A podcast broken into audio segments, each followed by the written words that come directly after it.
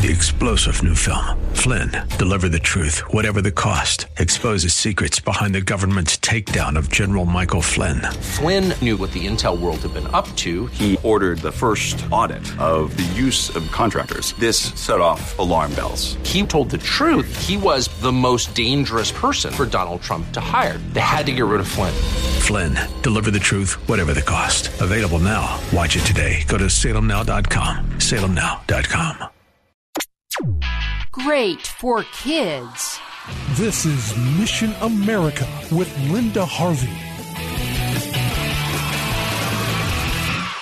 Ivy League universities in America tend to be hostile to religion, so it was with great pleasure that I recently read about a study that came out of Harvard about the benefits of an active faith in the lives of children. The study revealed what many of us already know that kids are much more likely to thrive in homes where there is frequent attendance at a religious service or other kinds of regular faith practices. And those benefits benefits continue into young adulthood. The study revealed that young people who have regular religious activity are less likely to be sexually active in their teens or to be drug users. In fact, they have better overall physical and mental health as well as a higher level of reported happiness than young people who have no religious practices in their lives. These kids were also less likely to smoke, have a sexually transmitted infection, or suffer depression, and they are more likely to be volunteers in some kind of public service. This study came out of Harvard's School of Public Health and followed 5,000 children for between 8 and 14 years, so they got a very solid picture of the children's development. I only wish more prestigious universities would conduct research like this and confirm what those of us who are believers already know that if we are concerned concerned about the long term well being of our children, start with the basics of a sound faith that is carefully taught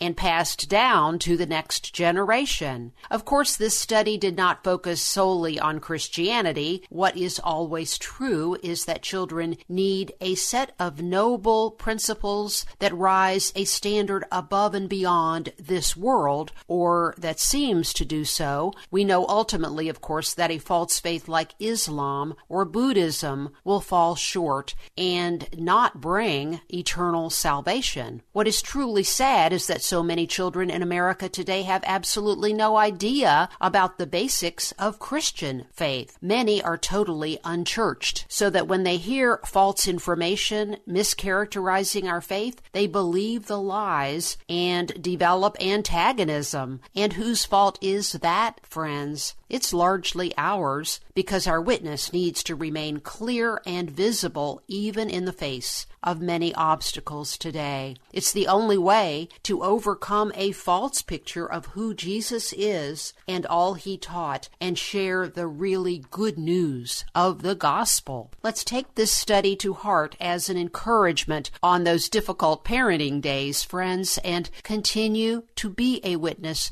to our children as well as to the culture. I'm Linda Harvey. Thanks for listening. Friends, we have great news to share. A second edition of my popular book called Maybe He's Not Gay Another View on Homosexuality, written especially for teens, has just come out. And it's been updated and includes a new chapter called Maybe He's Not a Girl, which squarely confronts the transgender nonsense our kids face every day in schools. So for more information, go to our website at missionamerica.com, where you can also now make a secure online donation. Thank you so much for your prayers and your support.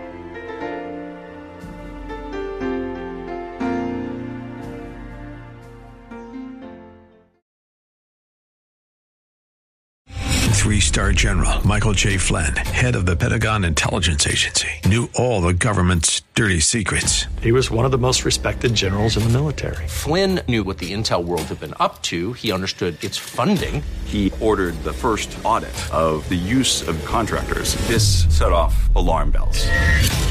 The explosive new documentary, Flynn, Deliver the Truth, Whatever the Cost, uncovers the facts behind this scandal. Flynn told the truth. He was the most dangerous person for Donald Trump to hire. I find out the worst enemy that I'm going to face in my life is right here in America. They took my assessment and they wanted me to change it. And I was like, I'm not changing it. They had to get rid of Flynn. With in depth interviews, archival footage, and never before seen personal records of the man behind the headlines. I just felt like I was drowning. Flynn, deliver the truth, whatever the cost. Available now. Watch it today. Go to salemnow.com. Salemnow.com.